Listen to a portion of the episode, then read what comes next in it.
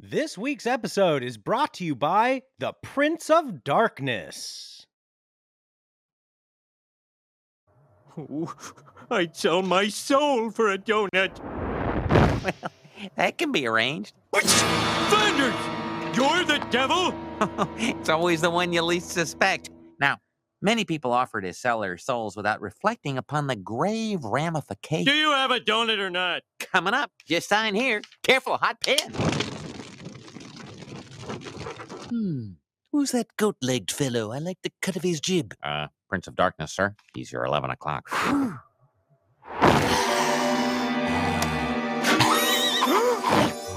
Now remember, the instant you finish,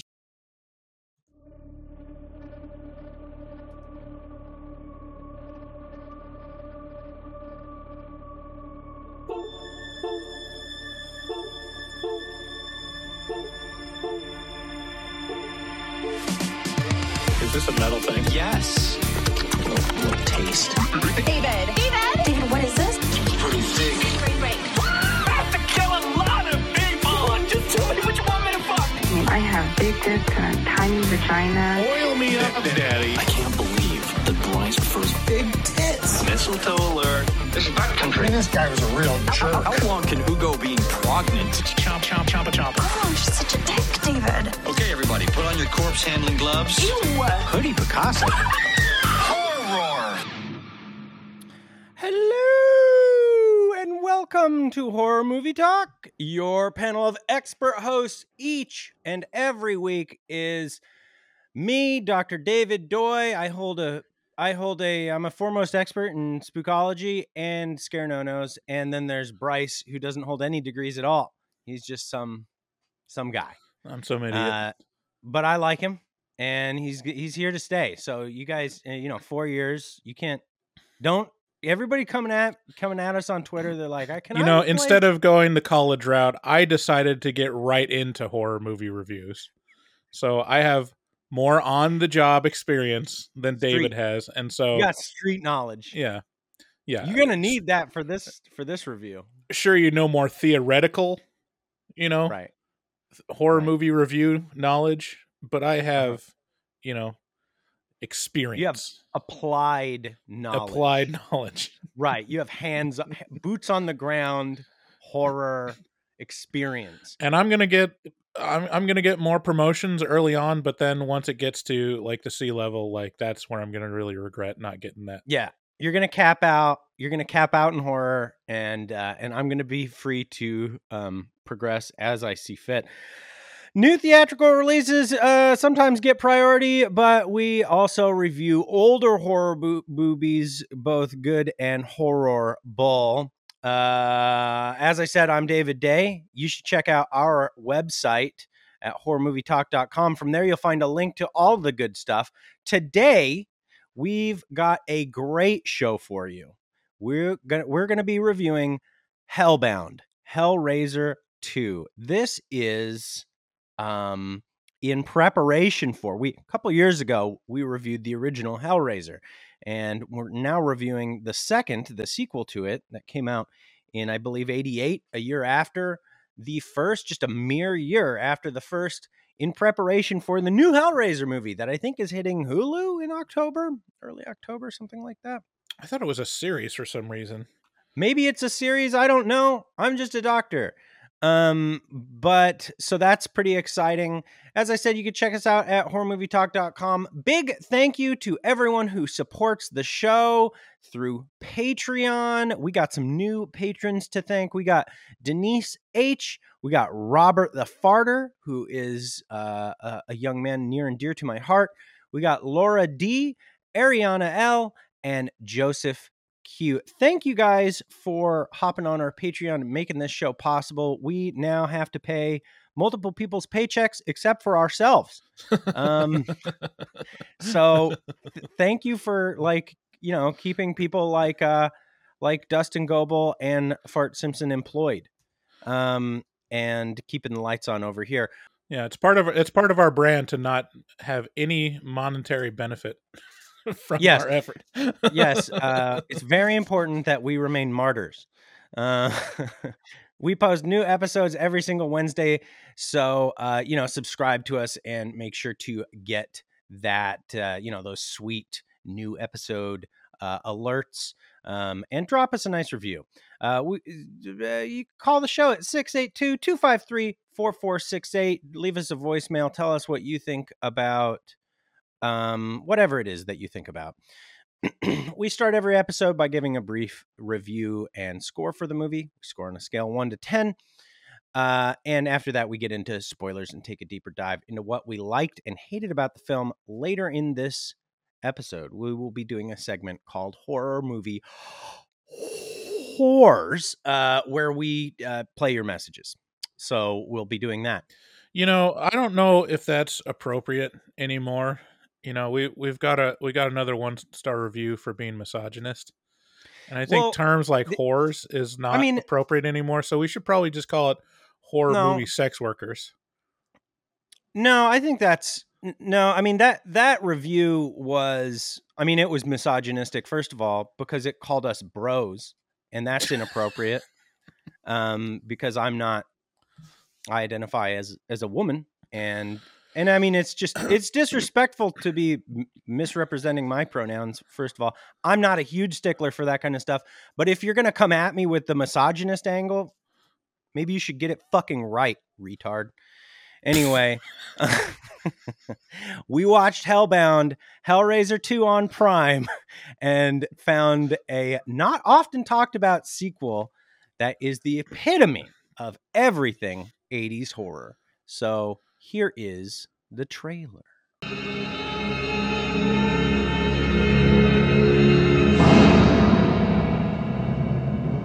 The vision is renewed.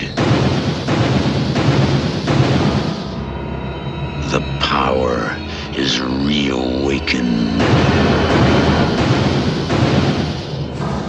The fear is reborn. Because they have returned. Time to play. Hellbound, Hellraiser 2. Brace yourself for terror you have never imagined. And your suffering will be legendary even in hell. and horrors you can never escape. And you wanted to know. Now you know. Last year, they brought hell to Earth. Now, they'll take you through hell.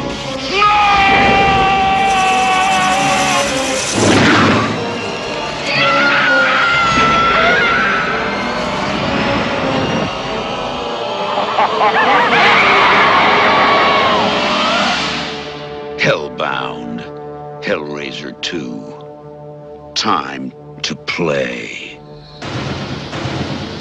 Hellbound Hellraiser 2 can be found streaming on Amazon Prime, AMC Plus, Roku, Tubi, Shudder, our favorite, and also Pluto TV. So really, you don't have any excuse not to watch this awesome uh, 80s gem because you can head on over to Shudder.com, enter code HMT at checkout, and get yourself 30 free days on Shudder uh, to watch this and everything else over there.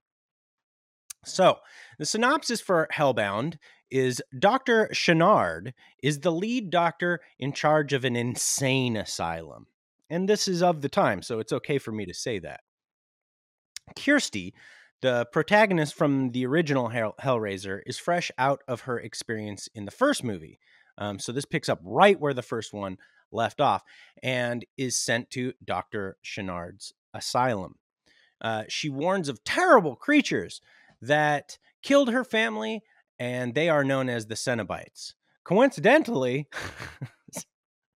Dr. Channard has been searching for the Cenobites and a doorway to hell for quite a while.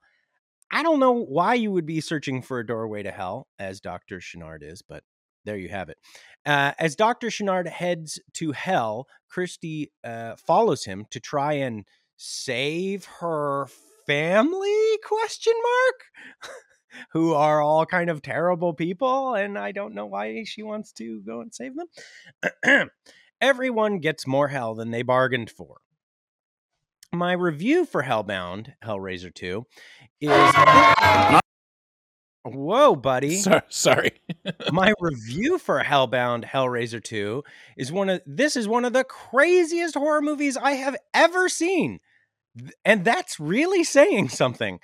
Hellbound came out a mere year after the original in 1988 and managed to be a pretty coherent and disturbing ride, mostly just disturbing. While some of the plot is a little obtuse and hard to follow, uh, it's made up for with some of the gnarliest gore and craziest world building I've seen in a long time. Remember when movies would come out of, of a real left field places and, uh, and smack you in the face with stuff you never thought of before? Well, Hellbound is determined to pummel you with that kind of thing until you relent. This sequel leans heavily on the original, including a lot of the most effective special effects and scenes from the first Hellraiser. It just includes them in this movie, which ends up being awesome because the first movie's fucking awesome. Like you can't you can't go wrong showing all the best parts of Hellraiser in a in a sequel that tries to go harder than Hellraiser. That's that's awesome. Uh, Hellbound goes even further than the original. Uh, in some of the more disturbing imagery and suggestive scenes, I found myself actually closing my eyes during one scene where I just didn't want to have to see what was happening anymore. Um, I wasn't checking my watch throughout my viewing of Hellbound, and I had such a blast with all the crazy concepts that this is catapulted itself into one of my very favorite 80s horror movies. Um, a tremendous amount of this film relies on the concept of medical malpractice and a shrugging and a shrugging of ethics being scary, which kind of finds a new foothold today. Um, so while the plot is a little strained, this is the stuff of a true 80s horror fan uh, that will make a true 80s horror fan cream their pants. Um, I give this a 9 out of 10. What did you think about this movie, Bryce? Yeah, I think this is a. I I actually stumbled across this movie when I was younger. I think I I watched this. I must have been in high school, but it was one of those where I caught it, um, and it was def on caught it on TV, and it was definitely something that was like, um, something I probably shouldn't be watching at my age. Um, uh, so of course I watched like as much of it as I could. Um, might have been middle school. I'm not sure. I can't. I can't remember. But like a lot of this watching it was kind of a fever dream of remembering like a lot of these scenes. Um, I thought I had. I thought the movie that I was thinking of before was Hellraiser, the first one, but um, most of it, most of the things I remember were from this one. So like the you know opening the portal in the hospital and and um just all the you know the the mummy scenes and like all that stuff. So like a lot of this was like remembering the scenes um and i think in terms of like featuring the cenobites and and like the stuff that happens in hell this is a way more interesting movie than than the original hellraiser. The, the hellraiser like the cenobites just kind of show up once once or twice. And they're like oh these guys these guys mean business. But in this one they're much more of like a main character and like you see basically the creation of a couple. So oh i can't hear it. Um but yeah it's it's a fun ride. It's it's very much yeah again like a fever dream watching this movie like it it feels very very dreamlike um and and in in so much that like it's hard to like state a coherent plot or a reason for why things are happening. I mean other than like there are these characters and they're there and they're doing these things but it's not like that like there's a strong through line or like uh stakes other than just escaping the dream basically um but it's super effective uh some of the best yeah special effects i've seen in a in a movie um Um, I didn't. uh, I, I would I would have liked to see more in terms of like character development or something like a character arc or like an actual plot that's more than like opening the portal and then closing it. Um, so I I but I still really really liked it. So I give it an eight out of ten. Yeah, the I mean, it'd have been nice if they tried a little bit to make it make a decent amount of sense. It's not like it didn't make any sense. It made some sense. It's just it was so I mean, if you compare it to Hellraiser, uh, like Julia is a much more interesting character in Yeah. in Hellraiser. Um, Kirsty is probably about the same amount of interest. She's just kind of a pawn in the story. Um, but like Julie and Frank, they're really interesting and like grotesque characters in the first one. This one, they're just kind of, you know, just mustache twirling villains. And that's like what it's all just scary people coming at you. It, it's very much a nightmare, you know, like you're running away, but you can't run fast enough. yes. Yeah, it it feels um it feels a, a little goofy, but it sweeps you up in so much um weird horrible ideas and practical effects and an imagery that it gets away with having just the weakest um plot like it's in and and you know you just kind of forgive it because you're like wow i, I kind of want it like i kind of want to know more about Right. hell like right. and every time you get to go there you they show you a little bit more and you're like oh yeah yeah yeah more of this and it's it's like a really good drip of of that of just being like here's a little more of the weird shit and you're like oh weird shit yeah I mean, I wouldn't say it's a drip feed of weird shit. It's a pretty uh, steady, you know, four course meal of weird Yeah. shit. a deluge Yeah, a deluge of weird shit. And uh, also, it's kind of funny because we just watched The Ring, which, you know, the the scares in that rely on showing you, um, uh, uncomfortable images, but in flashes, you know, and the same images over and over again, mostly. And you compare it to this, and it's like, this is Uh, hard r yeah, yeah, like, uh, excuse me, but fuck you. I'm going to make you very, very uncomfortable for two hours. yeah and, uh, yeah It's it's effective. Like, I mean, it's pretty hard to. I mean, even a jaded, um, you know, internet generation such as myself, uh, I can look at this and be like, yeah, I don't really want to look at that for much longer. You know, yeah yeah there's it's not just the practical effects it's the concepts which is a hard thing to do to come up with those gnarly gnarly concepts for jaded horror fans you know i mean we're fresh on, the heels of human centipede 2 and there was a scene in this that i found grosser than most of the concepts in human centipede 2 Right.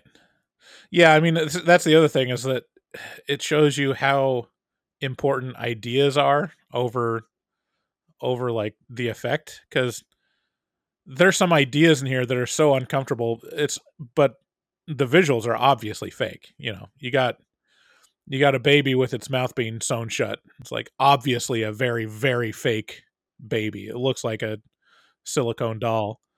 But the idea like you're filling in you're filling in the concept in your head and no matter what you're seeing and no matter what like what logically your brain is telling you it's still thinking yeah but what if you know? That stuff is disturbing so. And it's not just it's not just the effects and the concept it's the execution too like the editing in this is frantic um you know when it wants to be you know when the when you're in that insane asylum and you're going from door to door kind of like looking at the the carnival of souls kind of like people who are being tortured. It's very stressful you know? It's it's like oh god like what's that person inflicted with? And oh god and then it and then it like it it drops you back into a nice calm scene and lets you calm down for a minute before it it ramps you back up. Like it's it's a well edited well put together like it's it's a somebody uh, knew what they were doing when they were putting this together. Um So yeah, so you give it an eight. That's pretty high praise from Bryce, I'd say. Yeah, yeah. Definitely worth watching. Definitely like I hear a lot of things about Hellraiser sequels, but I think if you watched Hellraiser and, and Hellbound back to back, like you would not you would not notice a considerable drop in quality. Like it's it's it's almost like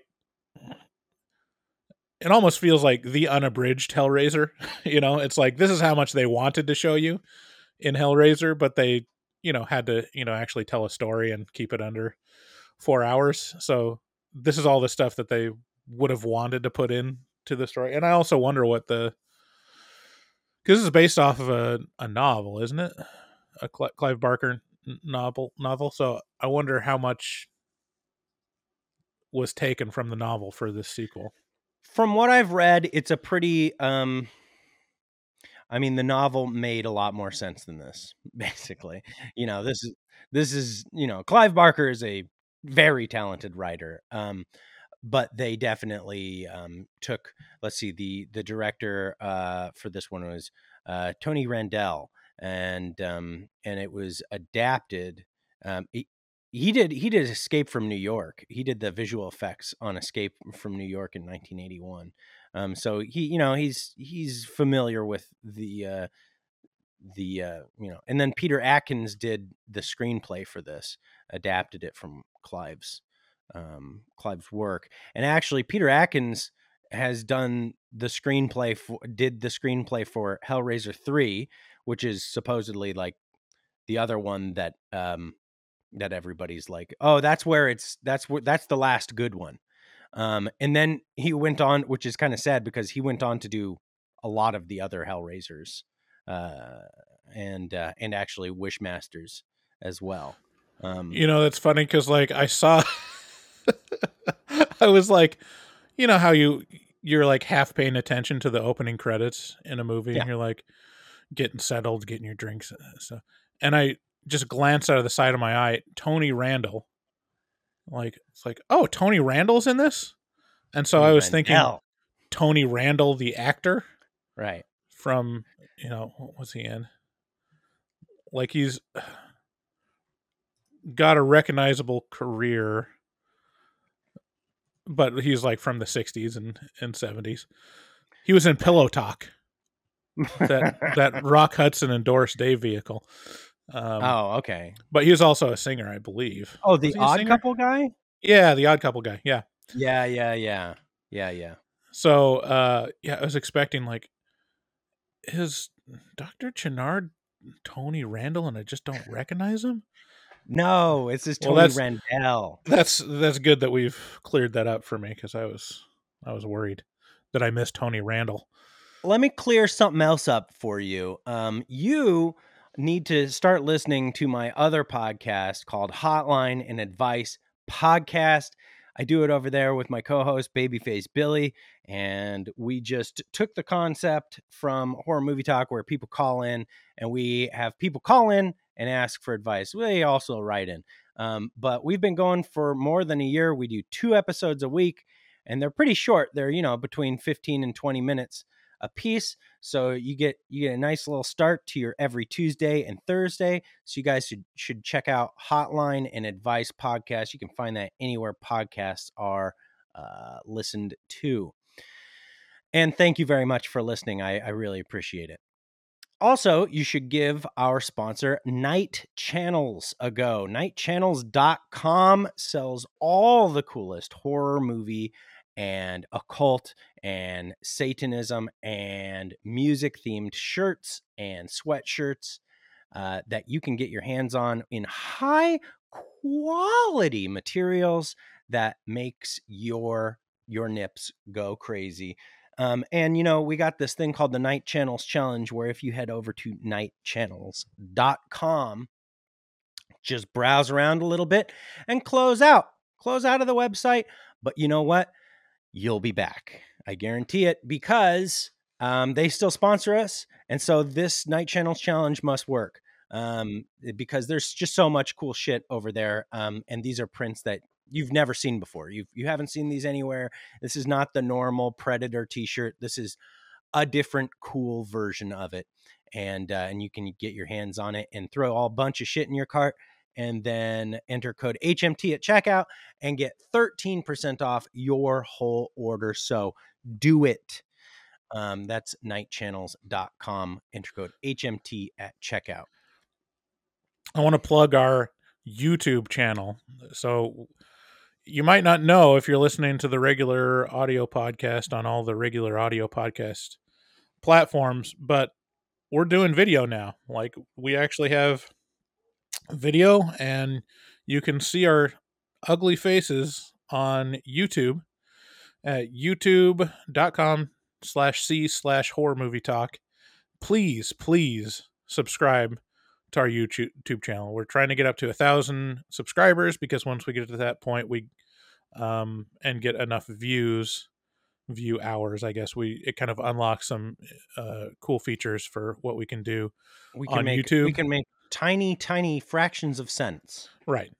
That yeah, we can start making tiny, tiny fractions of cents for for views, but more importantly, it unlocks some like cool features that we can do more stuff on YouTube uh, to augment the podcast.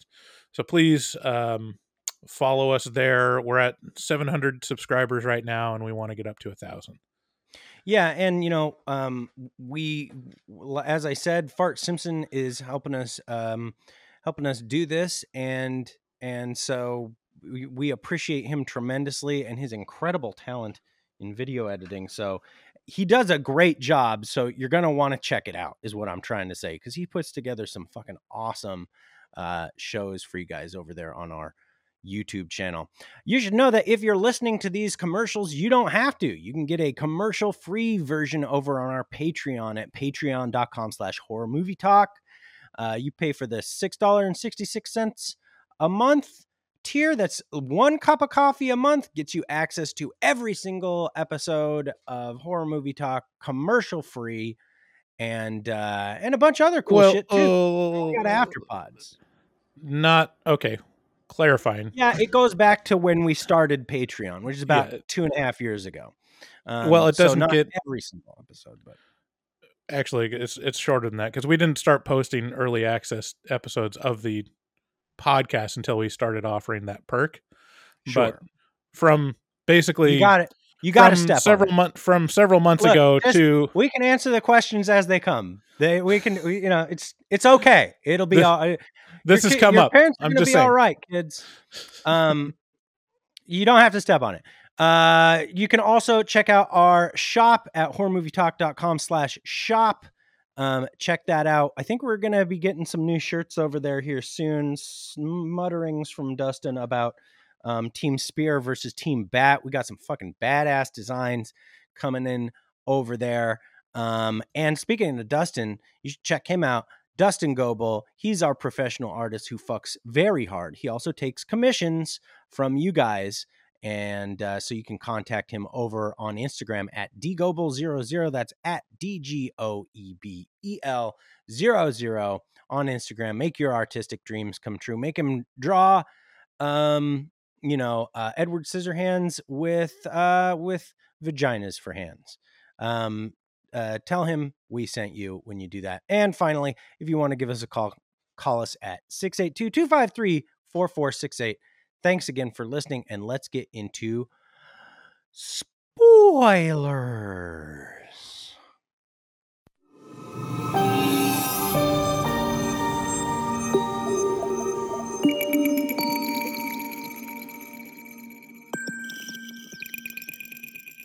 Spoilers. So, from here on out, I'm going to spoil the shit out of this thing. Fortunately, it spoils the shit out of the first movie. And really, you should be watching the first movie first because this is a little going to be a little hard to follow if you didn't. Um, maybe impossible to follow if you didn't. Um, although it does take a lot of those important scenes from the first and just poop them right out. How did that work for you? I thought that was I at first I was like, "Oh, this is kind of cheap." And then and then I got to see all those super great um uh you know, um what do you call them? Real realistic effects. What are they called? yeah, practical effects. practical effects from the first one. I was like, oh, this is a great idea. Like, you'd be crazy not to include this in this movie. Yeah, I mean you you have two options when you're trying to like recap the you know first movie. You can either just show a um montage from it um or you can have you know ex expository dialogue where it's just like oh yes i'm here in this asylum because my aunt was a crazy or my uh, stepmother was a crazy person that uh, sacrificed men to her ex-boyfriend so he could come back from hell and he was a blood covered skinless monster. Uh, and then i defeated them so i mean it's like it usually ends up being simpler just to show it you know than to try to organically create dialogue that will explain everything that people need to know from the first one. Um Simpler, but and also just a in this case just a much better idea because the first I mean Hellraiser's so so strong in its visual storytelling abilities. It's like you'd kind of be it was a good idea. You'd kind of be crazy not to show that shit because it it's better this way. Um, and then we kind of get this cool. There's a lot. I say cool, but I've been bemoaning the origin stories uh angle uh, like you know how you constantly every fucking marvel movie is an origin story and you're just like after 10 years of origin story movies like three a year you're just like oh i'm sorry the hero's journey more." works yeah, well, this is the anti-hero's journey because we get the origin story of Pinhead. Um, you get uh, this guy. it's pretty simple origin story just a a guy with large ears plays with a rubik's cube and uh then you get pinhead What? Well, large ears. What do you Mhm. explain yourself? guy's got giant ears have you not noticed that Doug Bradley? yeah look at a picture of doug bradley and tell me he doesn't have the biggest ears in the world Oh yeah, well he does here. He does he in the. I guess he. You know, it's because he's. If you were bald, you'd have huge ears too. I mean those are like wings somehow it doesn't it doesn't look as bad when his head's white Dude, Doug Bradley is still doing shit. Like mostly voice acting shit. Yeah. Mostly like video games and cartoons and shit. That dude, he's still cranking. For some reason he was on the Misfits um tour video collection. Whoa. Wow, he's been in a lot of shit. Good on him. Good good job, Doug Bradley. there there was a moment like Erin was watching this. She didn't want to listen to the audio, so she was just on the visuals. But there was a moment. she doesn't know anything about Hellraiser, and she just turns to me and she goes, "Uh, "So, is the plot of Hellraiser? What if a Rubik's cube was cursed?" and I was like, "Uh, "Yeah, pretty much." And then we both laughed for a while. It's like that is from from an outside perspective without like all the effect of audio and like the the tone setting it just looks like someone found a real spooky rubik's cube yeah. I'm like oopsie Oops. i opened portal to hell Well, you, you strike me as someone who would- know how to do a Rubik's cube. Can you can you solve one? of course i can You can? Can Uh-huh. you pretty quick or are you out of practice? Or i could do it i don't know if i i can i can get my daughter to Please. bring one down Yeah, please don't. Please don't. You then you're just going to be sitting there on the fucking clicking around on a Rubik's cube. Don't do that. Uh, That's not good right. podcast. Fine. I well will no one's gonna believe me no one's gonna believe it i love that like rubik's cube at one point was like wow he's a genius he can solve a rubik's cube but now you see like you know seventh graders do it in 20 seconds like okay well, it's what just is a- that? It's just it's just a equation, right? It's just, like an a- algorithm for for how to solve each layer basically Yeah. Well, in any event, the other thing, the other noteworthy thing I had to say about the start of this movie was, oh shit, it's the uh it's the uh poor man's uh Winona Ryder over here. Speaking of Edward Scissorhands.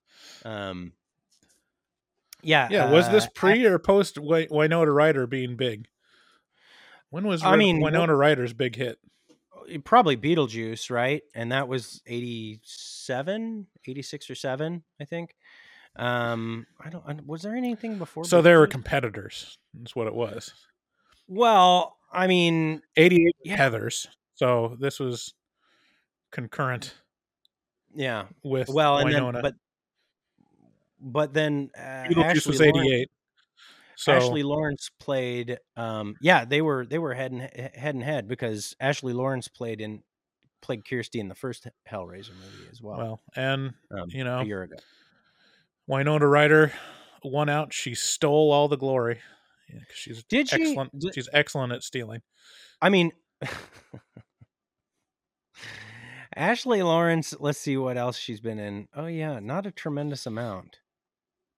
Oh, she was in J.J. Villard's Fairy Tales, which we promoted on our show a couple years ago. We had the creator. We had J.J. Villard on our show. Hi, Robert Englund here, aka Freddy fucking Krueger. That's a different guy.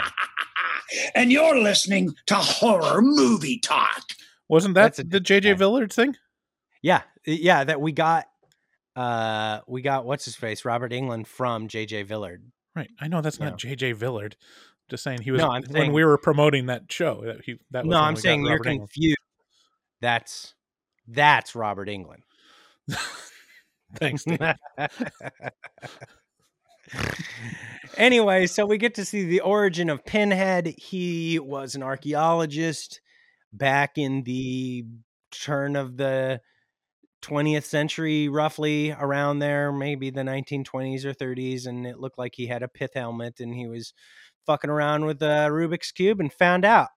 Um, and then we get, uh, we kind of get a cut to, um, br- which is kind of an interesting concept, right? Because you're like, oh, like uh, Pinhead, the Cenobites are these timeless, like uh, bastions of hell kind of thing. So, does it really make sense that he would come in to hell in like 1920? But then you go, oh wait, like, like hell is beyond time. You know, like hell and heaven, like these these concepts are like timeless, and so maybe time doesn't apply in the same way and so it kind of makes sense anyway did that didn't any did that did you have to do any mental math on that I wasn't thinking real hard about it. Um, the one thing that I that I wonder about, like, like after stepping back, was like, so this is Hellraiser, and we're assuming they're in hell, but this is like hell outside of any theology.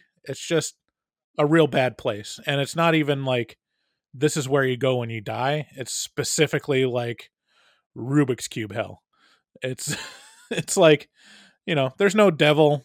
There's no like necessarily rules for why you get there. It's just like this exists in this universe and um it's its own thing, you know. which is kind of what hell is anyway right because anything we get about hell is just kind of like he said she said bullshit it's Right. like you know it's it's like god wasn't big into like talking about hell you know at least through the through the people that wrote the bible so what we got is like dante's inferno Yeah, whenever you hear like the people's afterlife experience about dying and then coming back to life, it's always like, "Oh, yes, I saw I saw, you know, bright light in the distance and I followed it through the tunnel and then I saw my grandpa and my grandma were there and and all my my dead all my dead siblings and and just felt warmth and and saw God and and then I they said it's not your time and they sent me back.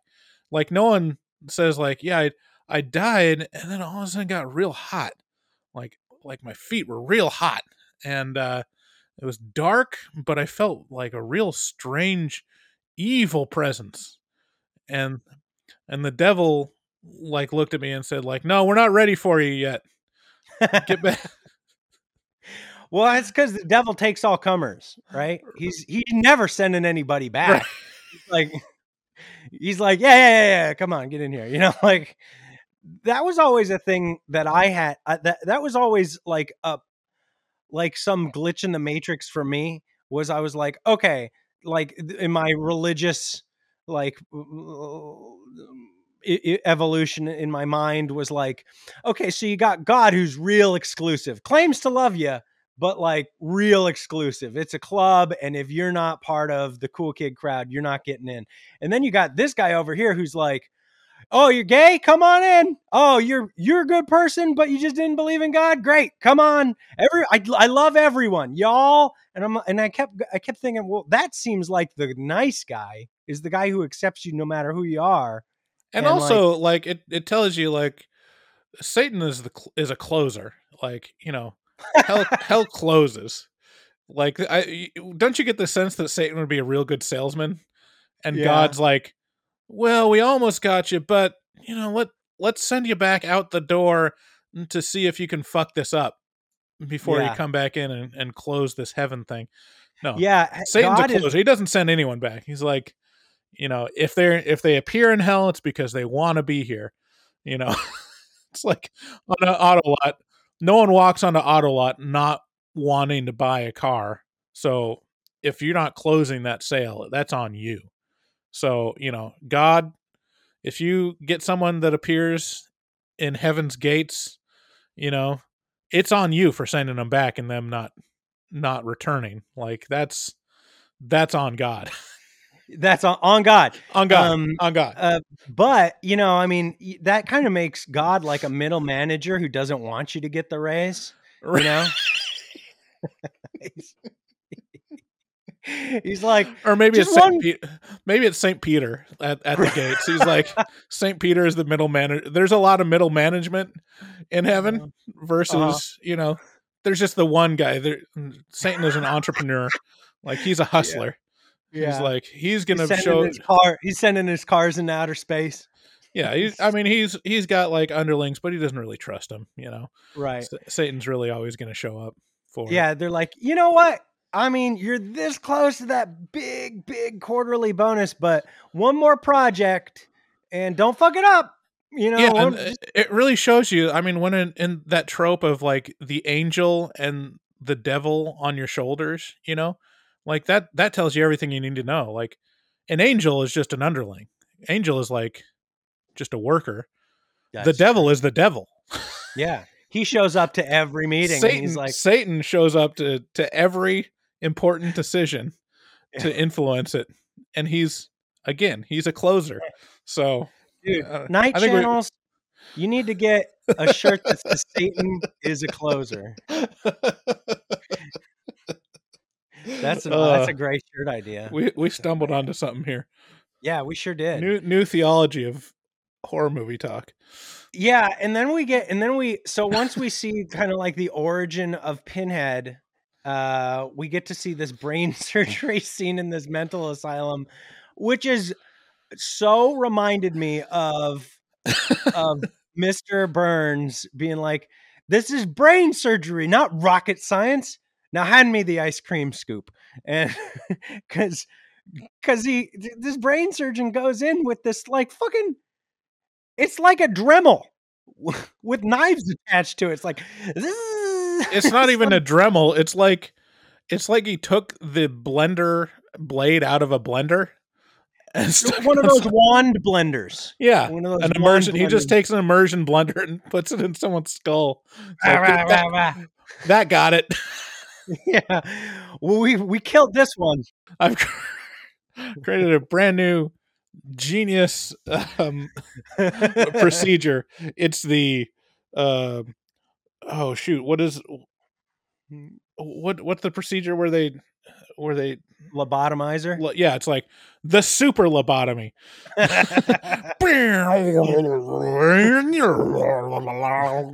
just immersion blender sounds. It's just yeah, it's just uh it's just um drain addict uh sounds. Just yeah. There is there is a Norm clip, I think on his when he had his Norm sports Macdonald? talk show. Yeah, Norm Macdonald. And he was like it was when the inventor of the lo- lobotomy died and uh you know, the inventor of the lobotomy died. Um lobotomy for people that don't understand is when they stick a rod up someone's nose and crack it into their brain and wiggle it around. Uh he's a genius and will be missed. it's like this is not Some medical He's stuff is not as as uh, smart as you imagine. You know. So this so this kind of is the setup for the spookiness of this whole thing, which is like medical malpractice.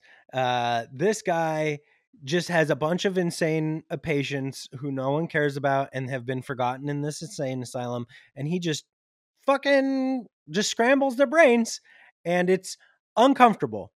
Um did any of this malpractice feelings did any of those hit you in any which way? Um, I mean, it feels like a, a trope. Any anytime you you see a um, mental asylum, like the people in charge mm, don't seem to be very uh, responsible or concerned about patients, and that's probably the reason for why we don't have them anymore. um, it's yeah, it's it's yeah, it's kind of a necessary evil now. Like you look at like oh in every sidewalk in Portland is covered with mentally ill people that are never going to be able to get off the sidewalk. So maybe there should be some kind of some kind of nice kind as- asylum that's that's nice and and soft walls soft walls maybe doesn't let them hurt themselves so like maybe ties their hands up and then like they they need quiet you know so like maybe throw them into like like uh you know into like solitary confinement for long periods of time um what else we're gonna need lobotomies right, right. I mean, you got you got to we got all these It's shock treatment. slope. We got all these shock treatment machines like they're going unused. You know, it's a slippery slope. It is, and there's no getting around that. Um, and then we kind of get oh, and then we get Kirsty thrown into this asylum, and she immediately starts seeing visions of Frank, her dad, but no, no, no, no. It's it's not. She sees visions of her dad, dad, yeah. which is not Frank. Frank is oh, the her dad was bad the guy who was skinned by Frank. Yeah, yeah, I'm in hell, help me. yeah. Yeah. And he's writing on her walls and she like goes over and tastes the blood to make sure that it's like she's not having a vision, you know? And um and so she knows it's real. And so she starts chattering to this Dr. Channard um about about the Cenobites and about how hell and and everybody is like, yeah, you yeah, and she specifically kook." says like we got to destroy this bed right at, because at my Frank's house. in there. Yeah, um, Frank's sitting in that bed. right. So like that's basically the whole the whole setup is like for some reason this bed is very important to get rid of, and then we see later in Doctor Channard's like office question mark is just this His man cave. hi- his man his man cave is uh this bed with a big huge bloody stain in the in the center The way your bed looks. yeah some days um which is like if that's his office how off-putting would it be like imagine like some parents were bringing in their teenage their troubled teen that's like has severe like schizophrenia. And they're like we need to get him help. And they bring him into this doctor's office and it's got a bloody oh, bed in oh, the I just gotta put away the trundle bed. Excuse me. like oh just step around the bloody bed. Um we keep that for well just don't worry about it. Let's talk about billy what would you say the problem is? And they're like, um, yeah, yeah. So everybody thinks Kirsty's crazy, except for Doctor Channard's like bed, huh? And he's so he's got this fucking he's got this fucking man cave that's got like he's got like three uh Pandora's boxes over here, puzzle boxes. Um, and they're all equally cool, and they're all covered in like a little glass um terrarium thing. Um, and and then boy, then yeah he gets one of the the patients dude okay so we get we get introed to these mental patients and in each in their own room and it's a really tense scene because they're all suffering from like their own fucking thing and some of them are screaming it directly into the camera and it's just rough and he brings one who's like obsessed. He thinks maggots are on. He's like he's constantly talking about. He's like, "Get him off! I got bugs on me." He brings him into this bed, and he lays him down, and he takes off his um straight jacket, and he's he's like, "Okay, go ahead and um here." Go ahead and get those things off your skin. And so this guy's picking at his skin, and he's already kind of like got open sores from having done this to himself. And then you see through his eyes, and you see on his arm is just like covered in maggots, but it's not really there. And then Doctor Channard gives him a scalpel, like, "Go at it, buddy." This was one of the most uncomfortable scenes I've ever ever watched in a movie cuz you got this guy who really really seems to think that he's covered in maggots and and bugs and stuff and he's to get them off he's just cutting himself apart flaying open his skin to like get them off i and it lasted a long time and it dwelt on these shots uh was this impressive to you Yeah, I mean it was pretty disturbing. Like it's um that was pretty pretty rough scene. And just the yeah, again the the malpractice element of like this is just a real bad dude. Yeah, and he's just standing there watching the whole thing, being like, "Yeah, yeah, get those men." But he's doing this on the bed, on the on the gross Frank bed, um, and I assume all the blood wakes up Frank, who's like, who's doing his like dehydrated dude thing in the bed. He's sitting there all dehydrated, like you know, like uh, like NASA uh, ice cream. You know, sitting, sit, you you know, hey, you ever had some of that Na- NASA ice cream, that space ice cream? Yeah, the freeze dried ice cream. Yeah, yeah. stuff. That's like what Frank's doing inside that mattress. He's Mm. just like, I got, and then new blood hits it, and he starts like, But that wasn't that wasn't Frank in the mattress. That was Julie. oh, my apologies. Julie's doing the NASA ice cream thing.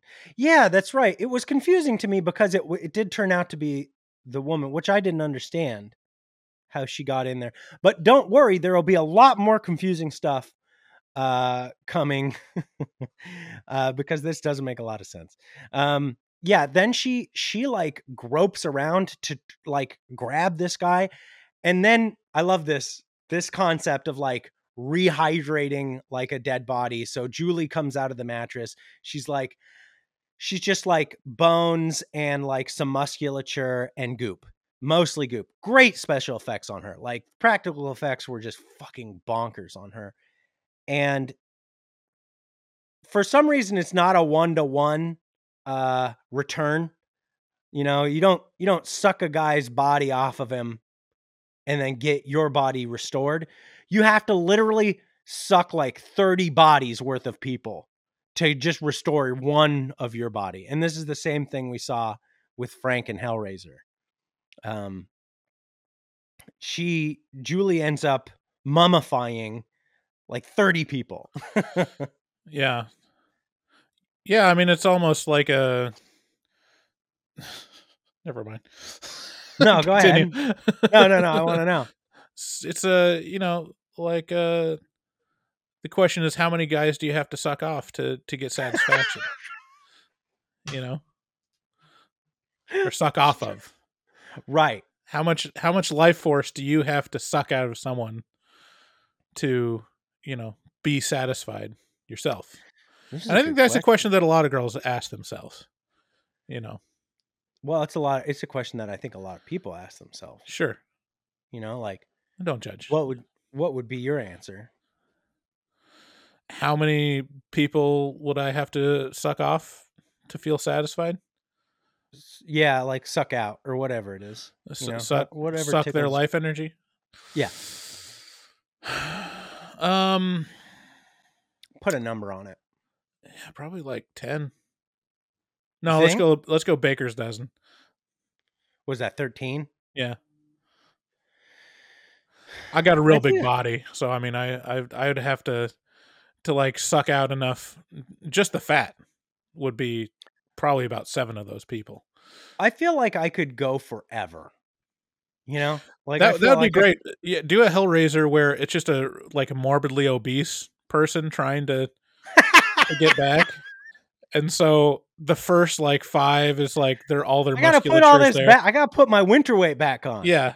And so it's like half the movie is them just getting like more more layers of fat before they get to their skin. Yeah. It's like you quit bringing me these little waifs. I need some. I Need need some girls with meat on her bones. Yeah. Yeah. I feel like I could I feel like I could just go and go. You know? Like I feel like I could I'm just, I'm a taker, you know? Um I mean I can dish it out, but Yeah, it feels like they might also give up too early. You know, it seems like they're it's like the people that, you know, crack open the chicken bones to suck out the the uh the marrow. Wow. What? You know, like People do that? Yeah. People eat bone marrow. Like those people like that eat bone marrow, Mm-hmm. like those those people could probably get by with like three people. They like suck out all the life energy until like they were just dry husks of corpses. Like Julie's like like mm, takes a little bite off the chicken and That's then puts it- enough. yeah. I don't like this stuff. Oh, I'm so full. Uh, oh, I'm so full. That one's bad. I left that out. Oops. yeah. So once she restores herself, Julie then like comes back to Kirsty and backhands the ever loving shit out of her. Oh wait, we we skipped over we skipped over like some of my favorite parts in the movie before we get Oh, there. okay. Yeah. Go ahead. So, so, so Channard uh, resurrects Julie and then takes her home, you know, to uh, as you do.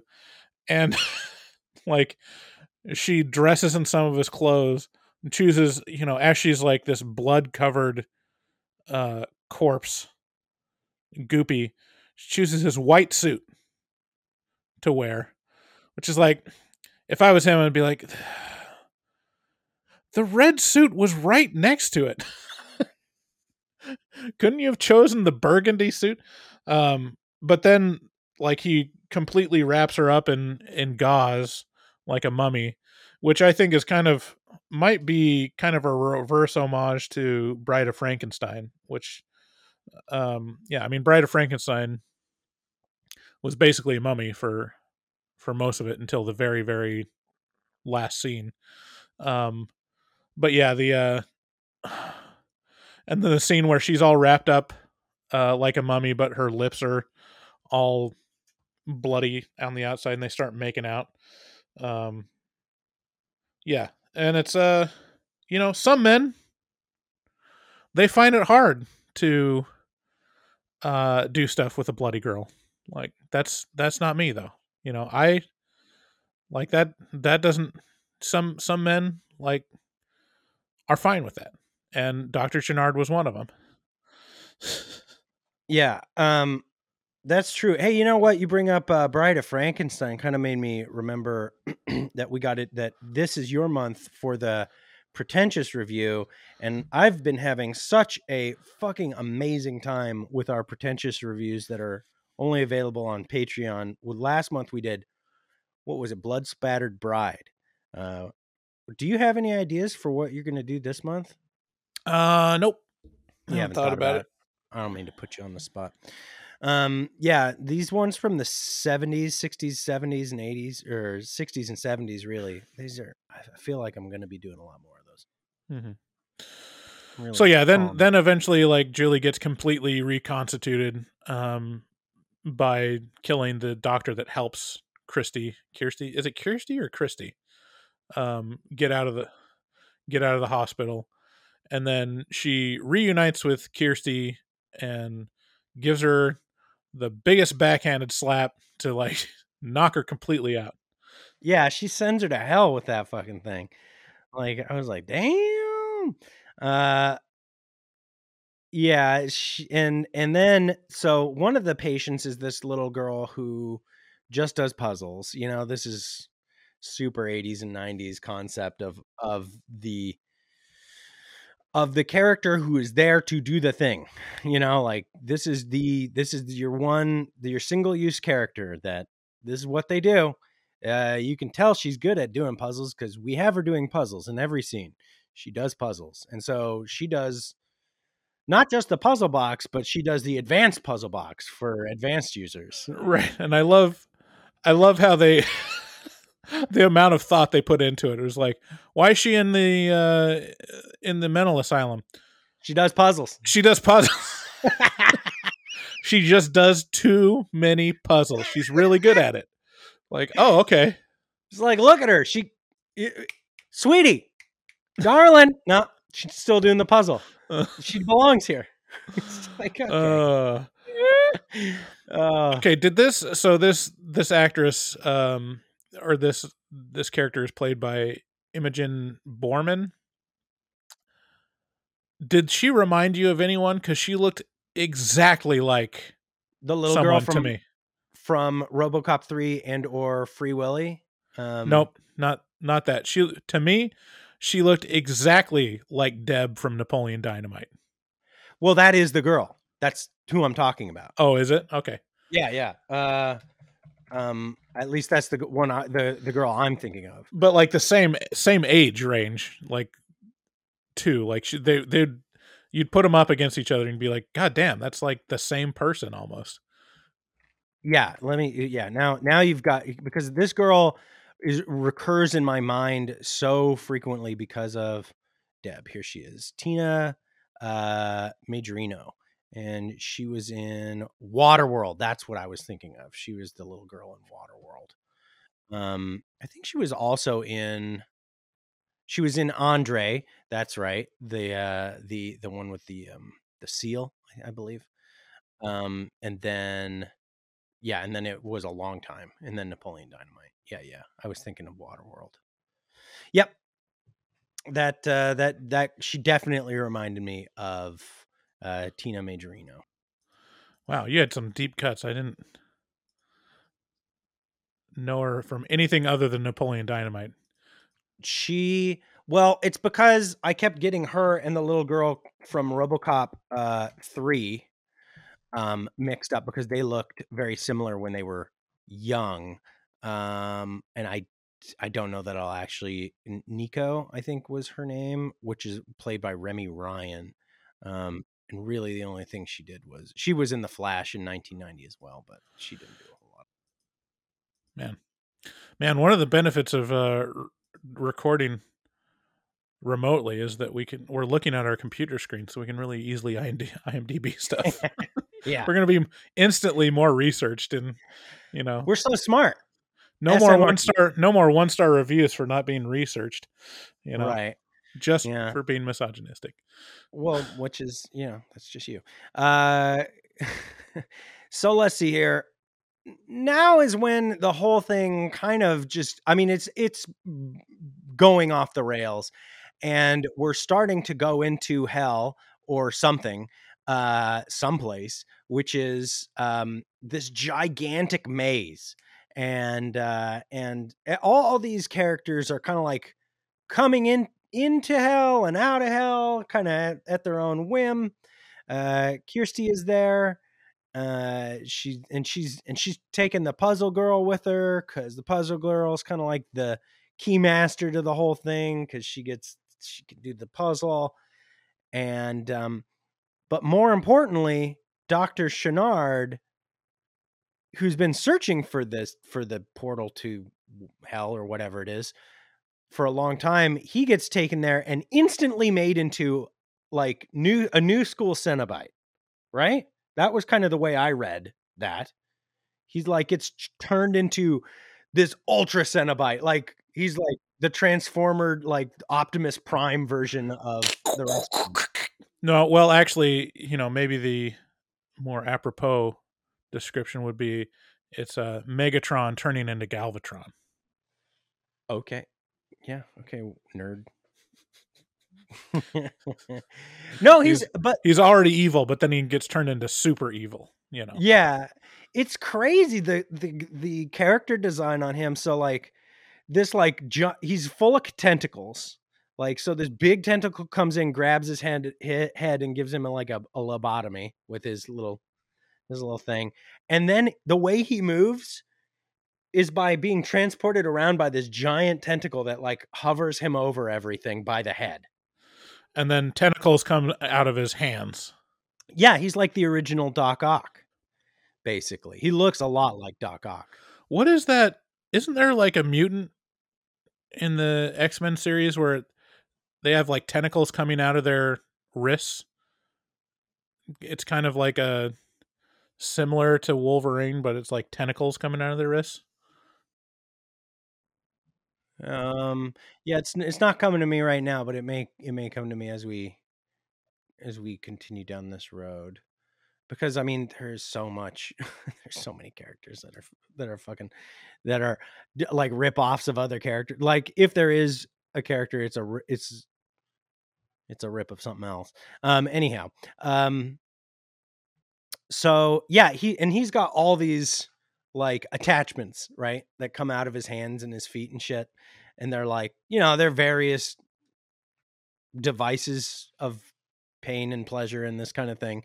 And he, for some reason, gets in a fight with the Cenobites. Like it's new school Cenobite versus old school Cenobites, and they're like, you can't, you can't come to hell and like bring your shit. And he's like, fuck you, and he zaps him with his like Cenobite power. It's a crazy. It's like a. I love this part. How did uh, how did it strike you? Sorry, I was distracted because I found the character I was thinking of. It's Oh, okay. Omega Red. Oh Does that yes, ring a bell? yeah, yeah. Yeah, Is I he a mutant? I have a uh no, he's a bad guy. Or he might be a mutant, just a bad guy, um mutant. I have a I have a comic book, uh, one of the last Deadpool comics of him that Brian I Brian Posehn um signed it for me cuz he was one of the co-writers on that on that particular one. But he's on the cover of it. Omega Red. Anywho, um Sorry, what was your question? how did you like this fight between new school Cenobites and old school Cenobites where they're like I, I didn't understand why they were fighting exactly. I thought they were like all on the same side, but Well, it was kind of weird because Christy, Kirsty, Christy, Kirsty, uh, was like, okay, so she discovers this picture of Pinhead before he Pinhead, and he's like, look, look into the eyes of your past, and Pinhead's like, oh, maybe I am a good guy, and just instantly turns back into big eared Brad, Doug Bradley, um, like, and I didn't get like why they would do that. Like it's kind of like I don't know. Kind of fell flat. It's like there's there this is undeserved. This turn of events of like, "Oh, remember that you were human once?" And then that just makes all the Cenobites feel bad now. Like, "Oh yeah. Yeah, we used to be human." And then they turn back into humans like that's it. That's all it would take. Like it seems like they're it seems like they're pretty into what they're doing you know it seems like they're getting pretty pretty good enjoyment out of just torturing and ripping people to shreds. Like yeah. but just Yeah. the, is the, it's just the fact that they forgot that they were human once. That's all it takes? I don't know. Feels weird. And and then that's like the setup for the fight between the you know doc ock and and the cenobites is is that like scene where they're like oh yeah maybe we're maybe we're human and then instantly they get myrtleized. Yeah, i i thought it was kind of I thought it was kind of cool that there was like a new a new a new bad guy in town kind of like in the because it- cool. I mean he was it- definitely cooler than pinhead I, i'll say that. You because you think oh well it does you can't get more evil than the Cenobites right? They're so evil. It, that's what's in your mind and then this new guy comes to town and he just dispatches with them so quickly and easily and it's like damn he's so power like this is all like the 13 year old kid in my brain watching this thing being like oh the new one's much more powerful than the old one. I am very impressed. Uh wow. And you know like kind of like super geeking out about it like in my head and not realizing what i'm doing which is a, a sign that the movie really got me. I was like i was like uh-huh go on it's good it's uh, yeah he's zap him oh wow but this guy's real bad now holy moly you know, I definitely I definitely reverted in there. And and it's it makes it for a real cool bad guy because it's like you thought those guys were bad. We got an even badder bad guy. And then we have kind of like this this thing where Dr. Channard or Doc Ock is bringing everybody into this labyrinth and and kind of teasing them and like letting them run around and you know check it out and see their new digs Uh-huh. Yeah, yeah. um and then at the end of this whole thing like he, he kind of becomes a god in of hell and his he ch- changes his pu- the puzzle box into this like pointy like shine bright like a diamond um puzzle box that spins around above hell i don't know. It's, it's like the all-seeing eye kind of Yeah, where it's yeah, there's kind of like the uh the diamond eye of Sauron. That that comes into it uh, quite a bit before then, but yeah, I mean, it's this is where it gets a little like iffy because all this stuff is cool, all the visuals and all like the helplessness and and like the dream logic, but then when it comes down to it, it's like it leads to an unsatisfying ending because it's just, and then they wake up, the end. It's like, and then they solve the box and they get back into the hospital and that's it. Like, okay, so that's it. Like you just have to solve a Rubik's cube to get in there and solve a Rubik's cube to get out. no bryce because at one point he said the doctor is in remember when he said that that was Yeah. great Yeah. The doctor is in. Well there it is that's um that is our review of hellbound um the end yeah it just kind of comes at you real fast and then at the end i was kind of like what the hell did i just watch? And uh and then it it ends and uh but you you're left with a bunch of fucking crazy uh gnarly shit uh that you can't have uh, you can't unsee um so that's kind of that's kind of where i was left with this whole thing how who who is this for Uh, fans of of uh, '80s practical effects, uh, top of the list. Um, goth kids, um, people into S and M, um, anyone that wants to see weird shit. Like if if your lane of horror is like, I want to see some extreme weird shit, like Hellraiser Two, should be at the top of your list. yeah here's what i have written down. This is legit one of the best 80s horror movies ever made. All the things that you think that the that the phrase 80s horror movies stands for that applies to this movie. This movie does all of those things. It is the definition of an 80s horror movie. It's crazy it's cool it's got tons of practical effects it's uh, it doesn't make a lot of sense but it still entertains you to a an incredible degree.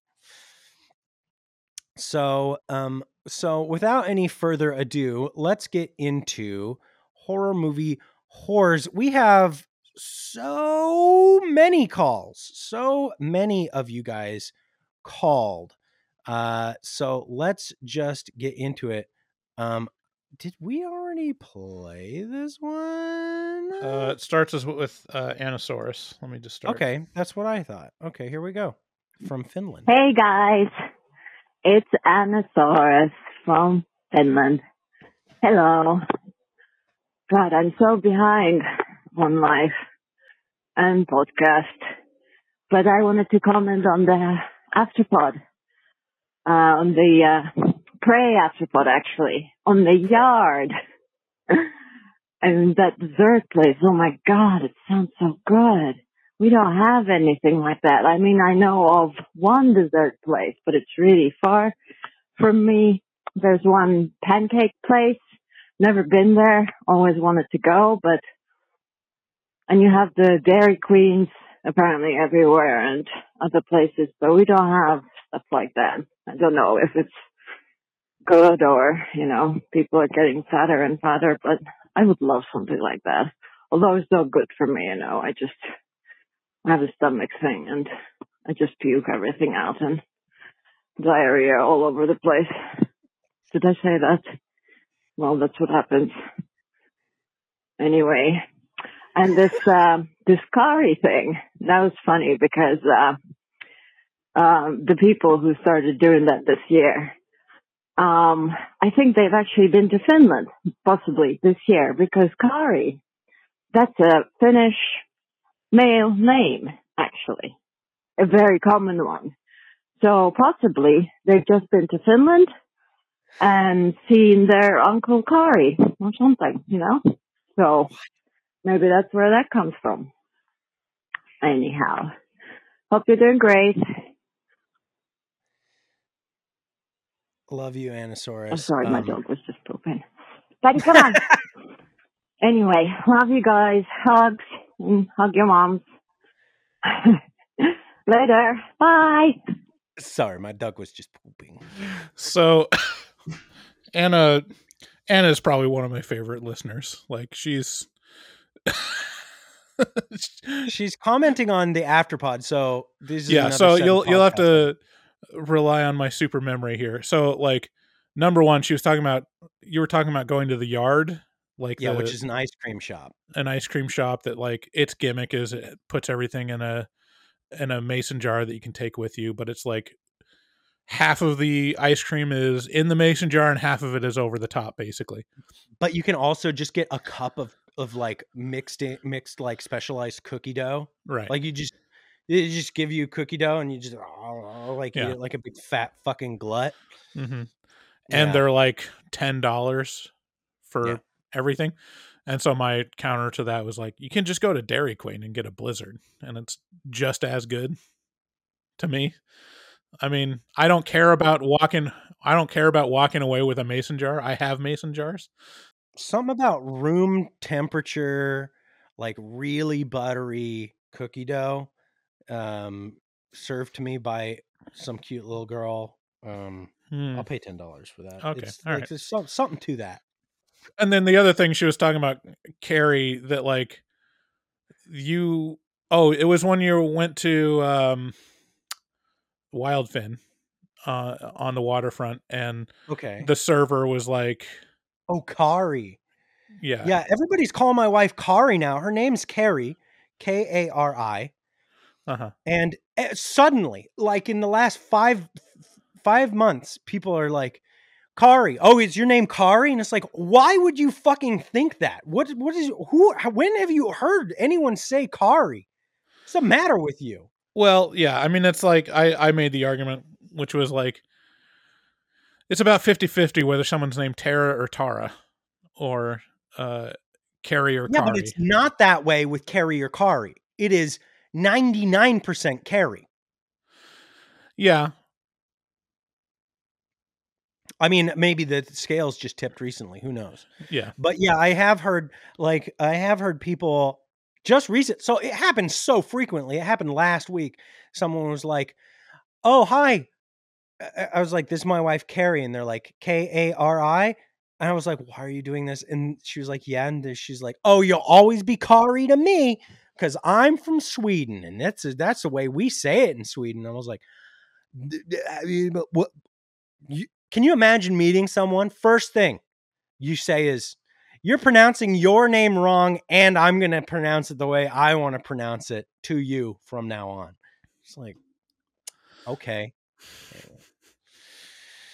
Anyway, Uh, oh, I've been having a real debacle getting a shirt to fucking Finland. I Oh Anna, yeah, listen, Anna, listen, we've Anna. been trying to send you some some t-shirts, Anna, and I've it's spent not working out. hours and lots of money to try and send you these shirts. I cannot continue. I'm sorry. I'm I'm sorry. I'm Kari. I'm all those things. Next, Yeah, it got sent. It got sent back, and the reason for them sending it back, return to sender, was other. No more clarification. So they So just did the same thing over again. So great, cool, super cool, fucking awesome. Spent sixty dollars sending that to fucking Finland, I'm and sorry. that's why we don't sell our shirts to overseas. well, we may soon. Well, we'll see. We'll see. Um, but not now. Next caller. Next call. Hello, it's Elizabeth. Um, I'm just listening to your Malignant review, um, which I agree was a pretty hot pile of trash. Um, Malignant. I don't even. So to answer your question about how James Wan came up with this, um, I actually believe it was written by his wife. Largely, um, I was reading an article about how she's like really interested in like weird sciences and like Siamese twins or something like that. So um, that's how the story came, and I'm sure James Wan was like, "Yeah, great idea." So let's do that. Um, she's actually in the movie too. She plays one of the police officers with like the brown hair and the glasses. Um, she's like talking to the the one guy, and I also think that um, I was watching a YouTube video do a comparison to that video, and they um, the main actor is Asian, and they think that um, they modeled that guy after James Wan. So I don't know. Um, figured I'd throw my two cents in there, but yeah, hot pile of trash. Still think Host is the worst, but um, I don't know this is pretty up there. So all right, later. She makes Love it a point every Elizabeth. time to bring up Host because I reviewed that and said that was a great, great movie. It's, Uh, and it's a terrible movie. It's very yeah, bad. a lot of people agree. I disagree. Yeah. I think it's great. Malignant. What we can all agree that Malignant was bad. Yep. Very bad. Except half people love it. There's a lot of people that love that movie, That's true. That is true. which is weird. A little confusing. Next call. It's your boy Bugsy calling in from Tampa, but your favorite whore. Anyways, guess what?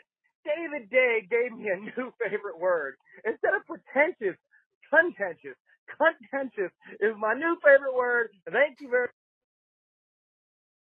Perry. Um, oh, this is a Get Out review, by the way. Anyways, uh, you know, I heard y'all talking about um Tyler Perry being a billionaire. It's funny. We went to the store. I used to let my mom pick out, you know, whatever used CD. She tried to get like Tyler Perry's Halloween. I made her put it back. Anyways, really like the new intro song. And um, also, if you guys like that, uh, you know, Sunken Place or whatever, there's a music video. It's called Purple Ape. Search Purple Ape music video. The first three minutes is like a Get Out intro, but it's just a uh, it's like a sunken place of nothing but weed and sexy women. You guys would absolutely love it. And um, I'm definitely going to bing some porn when I get home. So thank you very much, Bryce. You can see all those hot Spanish women that work at this Amazon plant. You know, makes me want to bing bong all day. But uh, yeah, bing. You know, Google search results really are limited. And um, yeah, I listened to the. I haven't listened yet, but I'm going to, and I'm just imagining on Astropod, there's going to be at least 69 and. But uh, I didn't realize the woman from Get Out was the same chick from 40 Year Old Virgin. That was cool to know. And um, also, you know, I don't know if you ever saw that Family Guy skit where it was 80s black guys versus 90s black guys. He's like, oh no, these are 90s black guys, you know, because 80s black guys is kind of like breakdance, 90s was choo-choo. So like, what if Chris had a gun? If he had a gun on him, I feel like the whole movie would have ended in like the first 15 minutes. And it is crazy to me. I didn't put it together, but you know, picking cotton saved his life. That's fucking cool, I guess. But anyways, much love. It's your boy Bugsy, Bugsy Siegel, coming in from Tampa, Florida. And, you know, I love you guys. Bryce and David, just wanted to show some love. Your favorite whore, Bugsy. Wow. that was He's back. That was Don't call it a comeback. whew, that was some crazy fast stream of consciousness there. Mhm. Um, if you guys want to get a hold of the show, I, for, I forgot to say this at the start of the bit. Call us at 682 253 4468. Call like Bugsy, get in here and just fart all over the walls with, Jesus, he likes my word contentious. That's my word. I made that up. Mhm. I believe that Next- already was a word, contentious. No, I made it. It's mine. All he right. likes it because it, it it sounds like another word. Next call. It's your boy Bugsy, Bugsy Siegel, calling in from Tampa, and I just wanted to call back because you know my I got in my car after work, Bluetooth kicked on. I wanted to make sure you guys got the message. But anyways, to got it. sum it all up, my favorite new word, thanks to David, is contention. Okay. Thank you. We got it. Jesus Christ. Up, bitches? So I was so excited that you guys did a video podcast. You guys are so fucking cute. It was great to watch. Um, Aw. finally, I'm excited you guys did the ring. I don't understand why Bryce didn't like it, but that's a conversation for another day. Um, there's a new trailer that just came out, and it's called Winnie the Pooh, Blood and Honey. And I would love to know what your feedback is once you watch it. It's really fucking stupid. Anyways, love you guys. Bye. Oh, it's it's the uh, bat phone. Who is it? Are you gonna answer it? Yeah, it's just Safeway Pharmacy telling me my meds are ready to be picked up. That's the nice. only thing that calls on that phone, apparently. that was Ruby. Uh, she's she's my favorite um, because I like her voice, Mhm. um, and that's that's all you really have to do to be my favorite is have a have a cute voice. Um, yeah, I've seen the trailer for yeah, Pooh, Blood and Honey. It looks just exactly like it sounds. yeah, An does. extreme Winnie And the Pooh. I think I think it's going to be, I think it's going to be one of the biggest low budget horror movies ever made in the last twenty years, probably. I- Yeah, there's this lane like I I got really into it like uh last year, 2 years ago or so like there's this subreddit called I'm sorry John. Have you ever come across that? yeah, the Garfield one. Where it's just Yeah, Garfield rendered as like a um uh, what's it called? The uh monstrosity. like love Lovecraftian, you know, old god that's feeding on John. And so Yeah. this is kind of in that lane of like taking Winnie the Pooh and making it just making him grotesque and and evil and ill intentioned. yeah love love ruby um and so let's see here we got next call oh it's sydney from boston we got to meet her at our last Oh, this is this is her. I Um, didn't even make that at connection. our at our last live show in june where we screened hereditary and the kiggins in vancouver Hello, guys. It's Sydney from Boston. Um, I'm just listening to the Ring episode now, and I wanted to say that this was the absolute scariest movie to me as a child. I watched it when I was like 12, and I watched it with my dad and my stepmom. And right after the movie, our house phone rang, like our landline, and I started crying immediately when the phone was ringing. And it was like midnight, like we weren't supposed to be getting a call, like nothing. My dad answers the phone and he was like, Oh, there was no one there. And then I'm hysterical. I'm on the floor. I'm hysterical. I'm crying. I'm a mess. I'm like, Oh my God, Samara's going to come get us. And then my dad puts down the phone, whatever. The phone rings again and my stepmom picks it up and she goes, "It's for you, Sydney." And I'm like, Oh. I'm 12 years old. Like, I, I have, I'm, no one is fucking calling my house at midnight. It was, it was the worst. It was the worst experience of my life. I would not touch that phone. I ran up to my room and come to know that my stepmom was calling the house phone with her cell phone and trying to scare me, but it was so bad. I had to be like consoled all night and I didn't fucking sleep and I kept my TV on all night because I thought if I shut it off that Samara was gonna fucking come through that TV. So I haven't watched it since then, so I don't know if it holds up. I don't know if I'd be like more on David's side or Bryce's side, but um love it as usual. Um you know, keep up the good work. Maybe maybe I'll get out to um Vancouver again at some point. But um love you guys. Bye. that was a fabulous story that's that's that's the story of how sydney became a horror fan Yeah. I I just see it as a lost opportunity for her dad. Like her her dad just said it just said seven days, and then they hung up. Oh well. That's would you ever do this to your kid Just terrify him with a with a movie? yeah you know do this kind of thing No, probably not. I'm I'm not quite that mean, but uh, Uh, I would think about it definitely. Oh yeah. It depends on the kid, right? Because you can think of some of your kids that would be okay doing this and even maybe have a little bit of fun, like a little bit of fun on the back end. Like I imagine how Sydney, how it struck Sydney, because obviously she's a lifelong horror fan. But you know, another, you know, if I were to do this to one of my girls, that'd be the end of her life. You know, she just, I'm gonna die now. Goodbye. My kids are so sensitive to horror in any form. Like they're they're hyper like uh sensitive to it. So like Penny yesterday was um she wanted to watch well there's a whole story but we'll tell in the afterpod but she wanted to watch uh music videos um and so we came across um radiohead's burn the witch music video. It had like a clip and it it just has like a little stop motion bird on the cover as the thumbnail. She's like let's watch that one. Burn the witch. And if you haven't seen it before it's literally just the plot of um the wicker man done in stop motion. And it doesn't show much but there's a point at which like there's just kind of some menace. There's like a butcher's like um kind of farmer's market table with like some blood coming out of a butchered pig or something like that and then at the end of course they they burn the guy but then it shows him making his way out and he he's he doesn't actually get burned. But just that that little blood she's like that that just turned the tone and i didn't enjoy it for the rest of the time.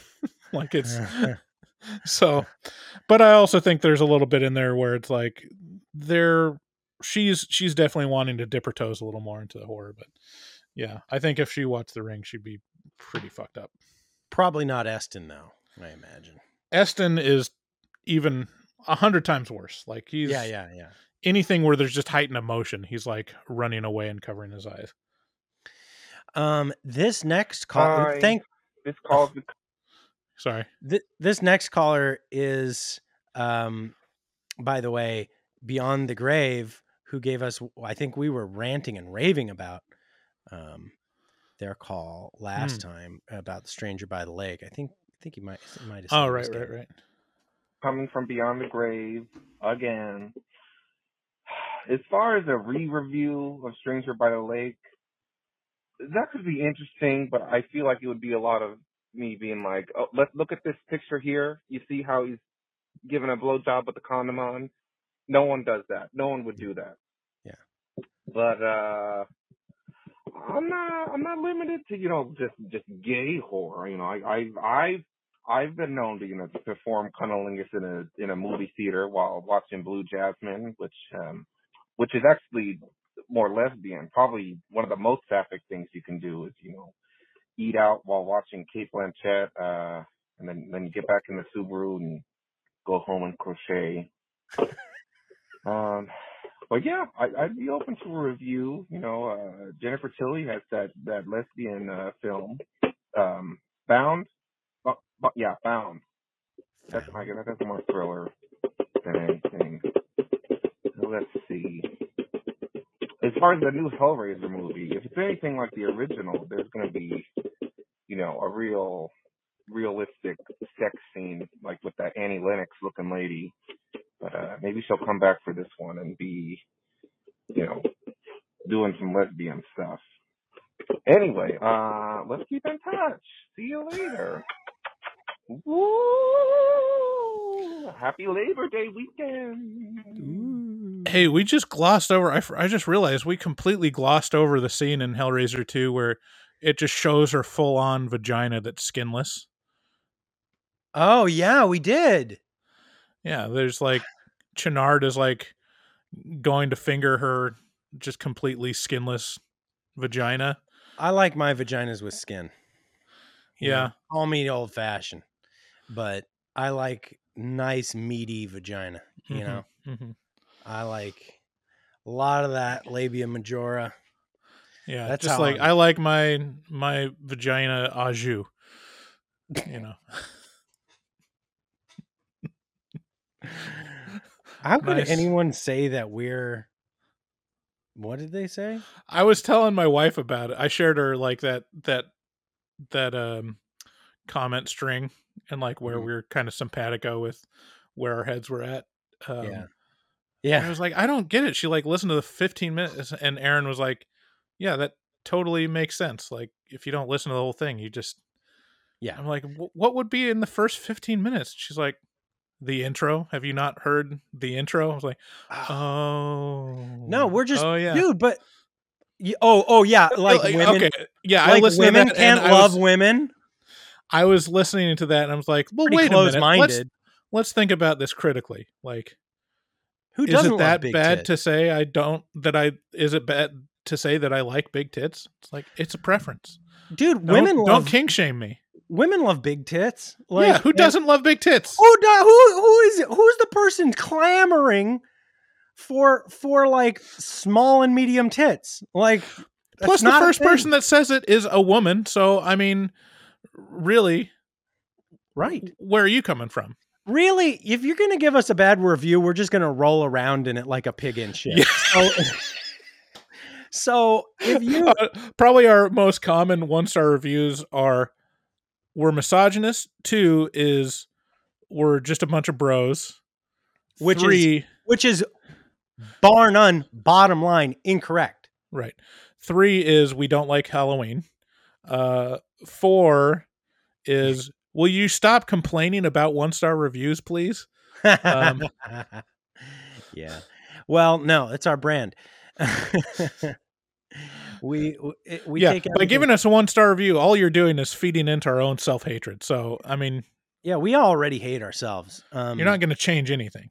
I don't know that we're going to get to all these. There's a fucking There is a lot of them. Um, so we'll probably, you know, we might we might do something special. I'll talk to Bryce about it. Um, but let's do two more and then call it good for today. Holy shit, we do have a lot. Let's do three more and then call it Three more. Yeah. Okay. Hey, HMT. This is Bino Barehand from Richmond, Virginia. Hey, I just had my first child Hey, Mazel. on uh, September, no, August 29th. And uh, I was wondering if you cool dads could give me some new dad tips with a newborn. Thanks. All right. Well, first wait, off, wait, wait, Mazel wait, wait, Tov. Yeah, Mazel. Wait, before you get into this, the way Google Translate threw this up on my screen, he says, and I was wondering if you two dads could give me some new dad tits, Mm. um, and not tips. That'll come naturally. I mean, you're just going to be a little more sedentary and and like put on some. we love uh, big tits, yeah. Uh, first off, like this is really what I learned about being a dad um, from all the training that I got in the hospital and before and after is is really it comes down to one thing: don't shake the baby. Like That's that's, they really nail that. Send that one home, don't they? yeah. They're like you're gonna want to you're gonna want to shake this baby.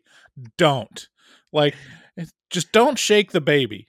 Not Just even a whatever you bit. do, not even a little bit. It's a very, very fragile person, and if you shake it, you're going to do some real damage. Not even So- a test shake. Not even a little one. Not even like a jiggle. Like just don't shake your baby. And it's it almost feels like it's gaslighting you at a point where you're like, why? Why would this be such you a? Pro- I mean, saying that? can't you just look at me and tell tell that you don't have to give me this DVD that tells me not to shake a baby? Like, what kind of monster do you think I am? And then you have a baby, and you're like, God damn, I want to shake this fucking baby so bad. You're like, at least I, I'd at least like to jostle it a little bit. And they're like, ah, jostling leads to shaking.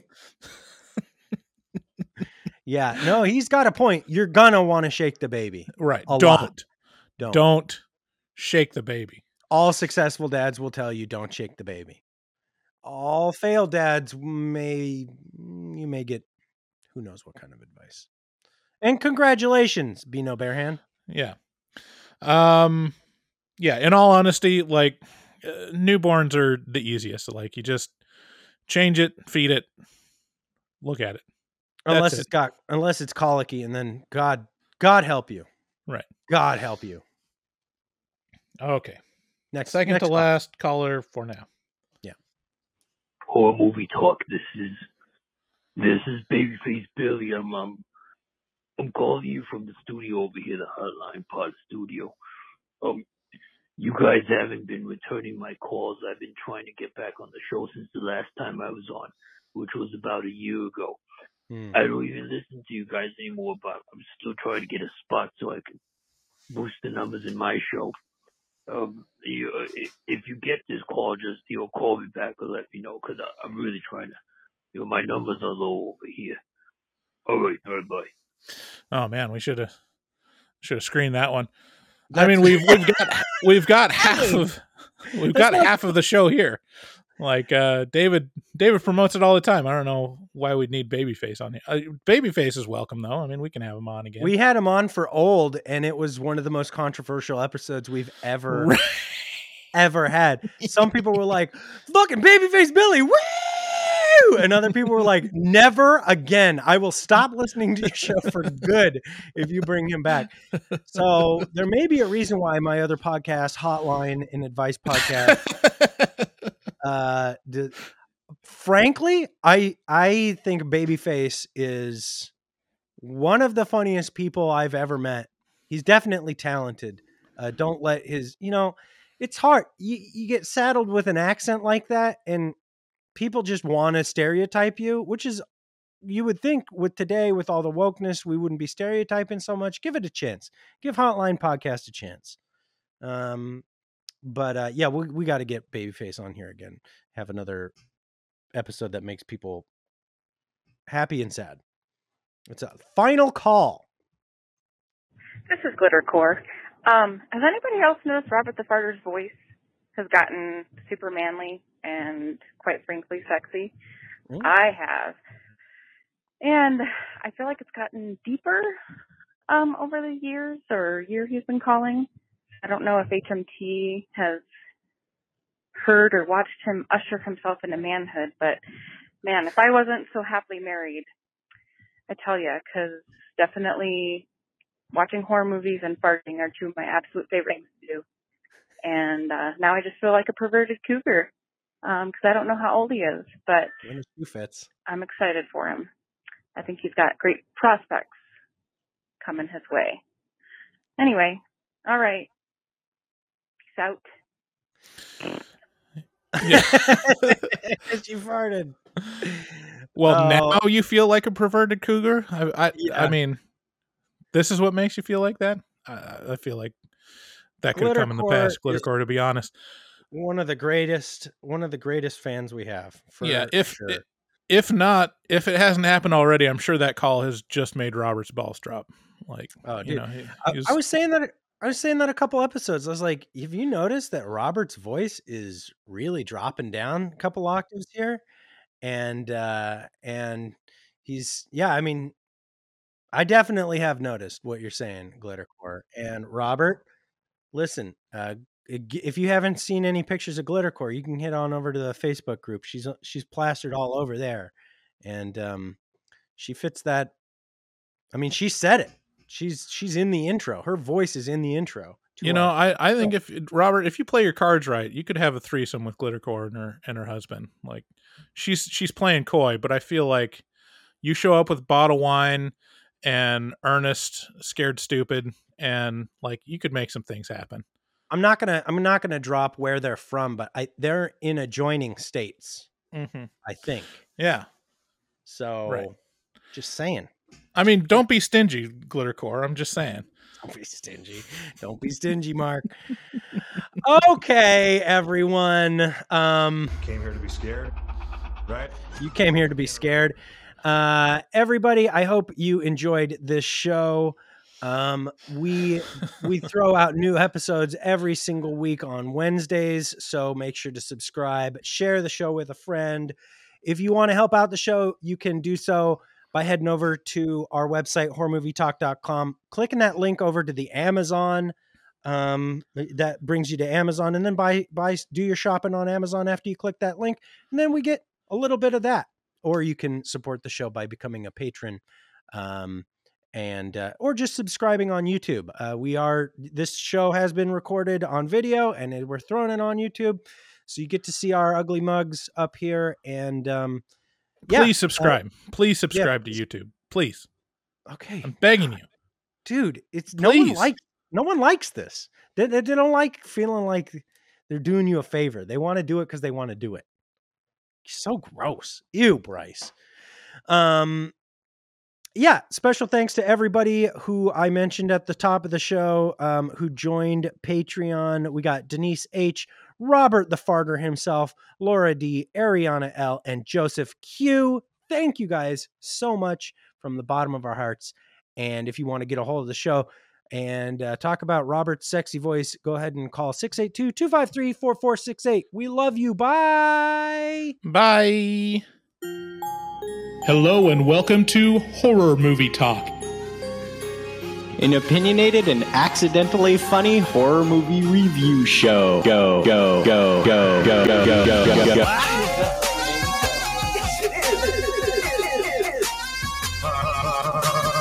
I just had to stroll through the scraggly woods. He had no face! Horror! Sabrina, don't just stare at it, eat it. New theatrical releases always get priority. But we also review older horror movies, both good and horrible.